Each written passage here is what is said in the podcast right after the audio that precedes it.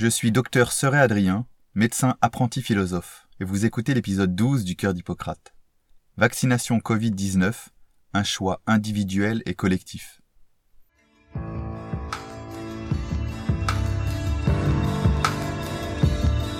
Bonjour chers confinés de France et de Navarre. La libération est proche, surtout si vous écoutez cet épisode jusqu'au bout. Aujourd'hui, je vous propose un épisode spécial sur la vaccination contre la Covid-19. Dans cet épisode, j'essaierai de vous apporter quelques éléments de réponse aux différentes questions que tout le monde se pose sur la vaccination. Qu'est-ce qu'une vaccination? D'où vient ce procédé? Quels en sont les mécanismes? Faut-il se faire vacciner? Et si oui, quel vaccin privilégier? Quels sont les effets secondaires et la durée d'immunité? Alors pour commencer, je voudrais juste faire un rappel historique et terminologique sur la vaccination. Cela nous permettra de mourir moins bête si le vaccin Pfizer à ARN messager venait à tous nous décimer. D'où vient le terme de vaccination? Le mot vaccination vient du nom de la maladie variole des vaches, appelée la vaccine, elle-même dérivée du latin vacca, qui signifie vache. C'est à partir de l'inoculation de cette variole des vaches qu'a été testées les premières immunisations humaines à la fin du XVIIIe siècle. Le principe de la vaccination a par la suite été expliqué et développé en long, en large et en travers par notre cher Louis Pasteur au XIXe siècle, Cocorico. La vaccination est l'administration d'un antigène dans le but de muscler le système immunitaire de l'organisme en déclenchant la création d'anticorps spécifiques. L'objectif de la vaccination est de provoquer la rencontre entre le virus et les anticorps mais de manière sécurisée et maîtrisée par la médecine. Pour mieux comprendre, rappelons la définition d'un antigène et d'un anticorps. Est appelé antigène toute substance que le système immunitaire d'une personne reconnaît comme étrangère et qui provoque une production d'anticorps. Ce terme d'antigène vient de l'acronyme anglais antigen pour antibody generator, c'est-à-dire générateur d'anticorps. Toute substance étrangère à l'organisme, microbe ou virus, est appelée antigène dès lors qu'elle pénètre dans un organisme vivant et qu'elle induit la sécrétion d'anticorps. Les anticorps sont des protéines spéciales qui ont la propriété de neutraliser l'antigène, c'est-à-dire détruire la substance étrangère, ici le SARS-CoV-2, le Covid-19. La réaction immunitaire ainsi produite par la rencontre de l'antigène et de l'anticorps permet une mise en mémoire de l'antigène présenté pour qu'à l'avenir, lors d'une vraie contamination, les anticorps puissent s'activer à nouveau de façon plus rapide et plus forte pour chasser le vrai virus. Voilà brièvement exposé le principe de la vaccination. Créer une immunisation préventive, anticipée, dans des conditions maîtrisées pour éviter des complications parfois mortelles liées à un microbe ou un virus. Alors pourquoi se faire vacciner contre la Covid-19? Eh bien parce qu'il n'existe pas à l'heure actuelle de traitement efficace contre le SARS-CoV-2, aux grandes dames du professeur Raoult et de l'hydroxychloroquine, et encore moins du remdesivir. Pour le moment, le seul espoir de venir à bout de l'épidémie repose sur les mesures barrières masque, lavage de mains et distanciation sociale, et sur la vaccination. Il faut se faire vacciner pour une double raison.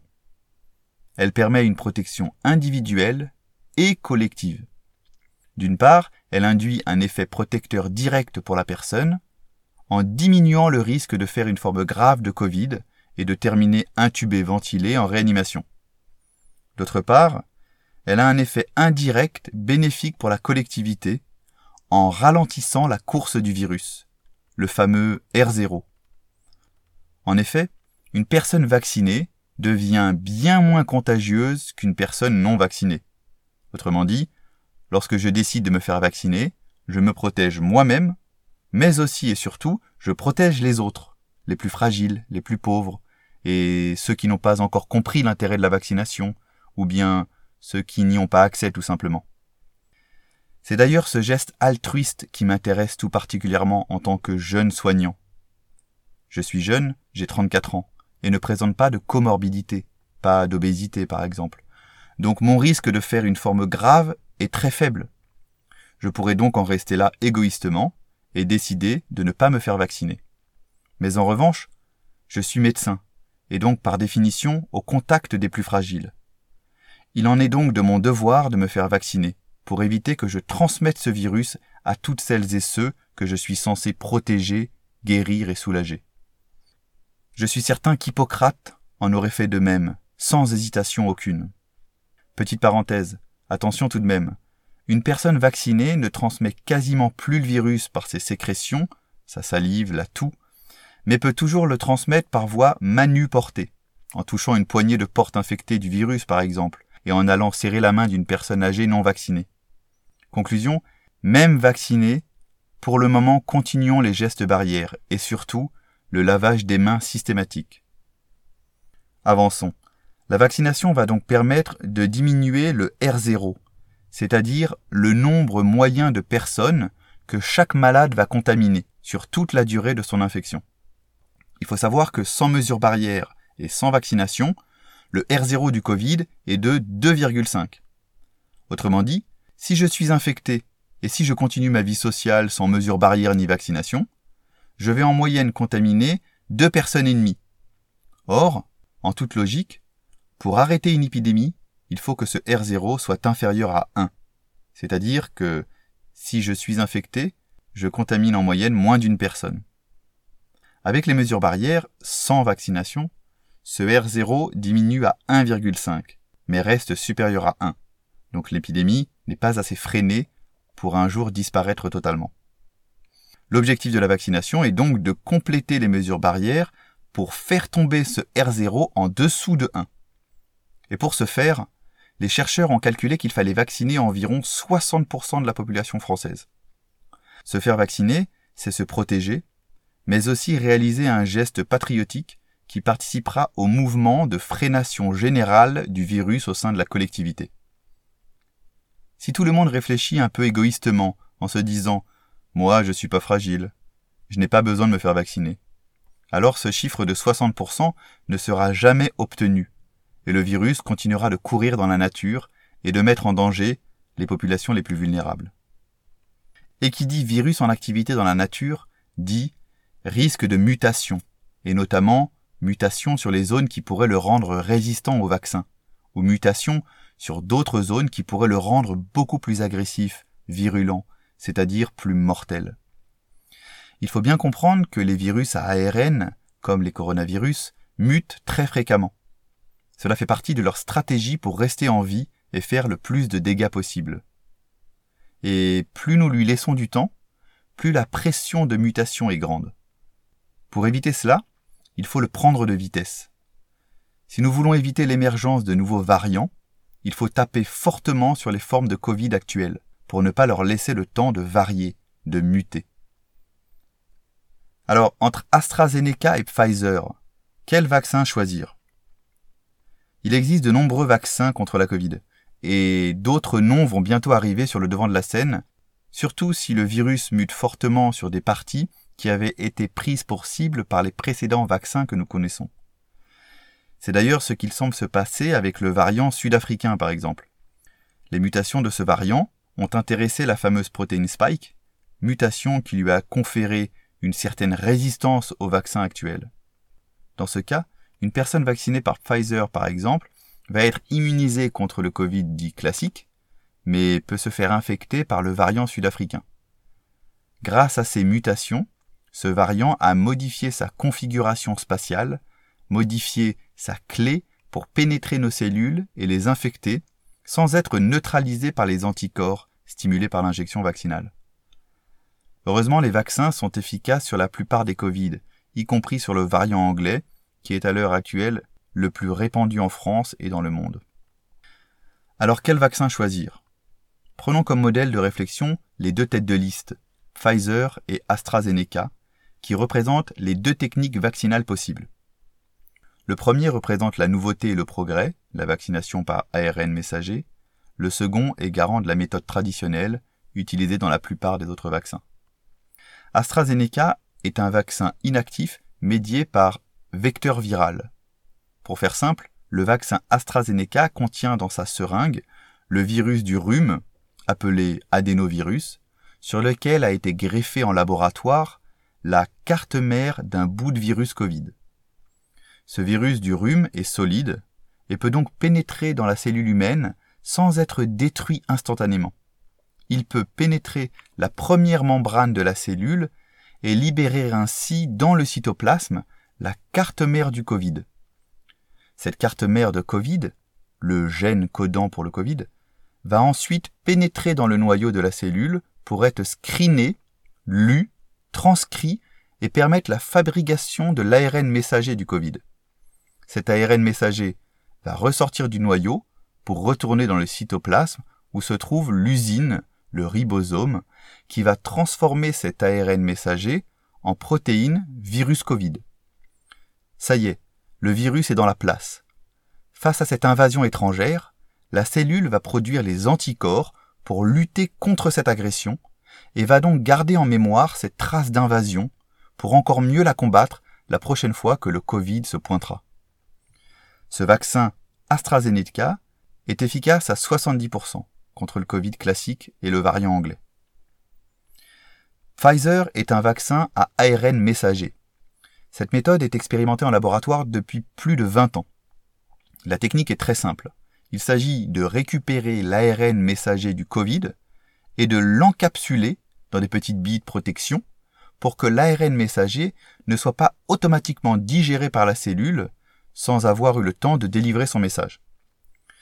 Ce qui est intéressant avec Pfizer ou Moderna, c'est qu'au lieu d'envoyer une carte mère du virus Covid dans le noyau de la cellule pour que celle-ci soit lue et transcrite en ARN messager puis envoyée vers l'usine ribosome, l'ARN messager est là directement extrait du Covid en laboratoire et mise dans la seringue vaccinale. Cet ARN messager est ensuite injecté directement dans la cellule et va directement chercher l'usine ribosome qui va le traduire en protéine virale, c'est-à-dire en virus Covid. En fait, dans cette technique, le noyau de la cellule qui contient notre ADN, c'est-à-dire notre propre carte mère humaine et unique, est complètement chanté. C'est très rassurant, et cela va d'ailleurs à l'encontre de ceux qui pensent qu'il y aurait un risque que nous devenions tous des OGM. C'est tout simplement impossible, car nous venons de le voir, l'ARN messager ne passe pas dans le noyau, il ne possède tout simplement pas la capacité de pénétrer dans le noyau. Pour aller jusqu'au bout dans la compréhension du mécanisme, seuls quelques virus à ARN possèdent cette capacité à aller dans le noyau, et notamment le VIH, le virus du sida. Pour pénétrer dans le noyau, il faut une protéine qui s'appelle une transcriptase réverse et qui permet d'ouvrir le coffre-fort qu'est le noyau et de greffer cet ARN à l'ADN humain. Dans le cas de l'ARN du virus Covid, utilisé par Pfizer, c'est tout simplement impossible. C'est de la science-fiction. Donc rassurez-vous, vous ne vous transformerez pas en OGM. Il n'y a donc aucun risque pour notre ADN. D'autre part, ce qui m'a rassuré dans ma réflexion sur cette technique ARN messager en est son éphémérité. Je m'explique. Depuis 20 ans, le grand problème que rencontrent les chercheurs travaillant sur cette technique de vaccination par ARN messager réside dans le fait que l'ARN messager est une entité extrêmement fragile, qui est détruite en une fraction de seconde par la cellule. Toute la question depuis 20 ans était donc de trouver une solution pour l'encapsuler, afin de la faire pénétrer dans la cellule jusqu'à l'usine ribosome pour y délivrer son message. Cette grande fragilité, et donc cette éphémérité, va à l'encontre d'une quelconque possibilité de trace à long terme dans la cellule, qui serait délétère pour la personne. En effet, dès que l'ARN messager a délivré son message au ribosome, il est automatiquement détruit et évacué comme un vulgaire déchet. L'ARN messager ne reste donc pas dans vos cellules et ne peut pas se promener avec ses petites papates dans tout votre corps. Cette hypothèse est une aberration scientifique. Ce vaccin Pfizer est intéressant donc à deux égards. Premièrement, il présente une efficacité de plus de 90%, supérieure à toutes les autres techniques vaccinales et notamment à AstraZeneca. Et deuxièmement, il est plus rapide à concevoir en laboratoire. Alors, que savons-nous des effets secondaires des vaccins? En vaccinologie, on a l'habitude de différencier les effets secondaires immédiats de ceux pouvant survenir à court terme, puis à long terme. L'effet secondaire immédiat le plus dangereux est le choc anaphylactique ou œdème de Coinck.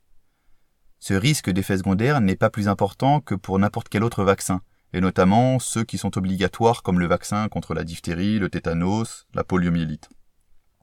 Le choc anaphylactique est une réaction allergique entraînant un gonflement des lèvres, de la langue par exemple, et une gêne respiratoire pouvant potentiellement être dangereuse. Mais cet effet secondaire est rarissime. Ensuite, dans les 48 heures, quelques effets secondaires bénins et bien connus peuvent survenir comme une douleur au point d'injection, des courbatures, un peu de fatigue. Mais un simple doliprane suffit pour éradiquer ces symptômes.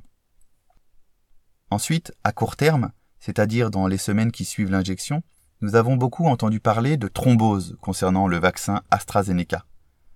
La thrombose est le terme médical un peu pompeux pour parler de caillots de sang qui bouchent un tuyau, une artère. Or, sur ce sujet, l'Agence européenne du médicament a recensé 30 cas de thrombose pour 5 millions d'injections. Et alors, je ne comprends pas tout ce tapage médiatique quand on sait que cette incidence n'est pas différente de l'incidence en population générale.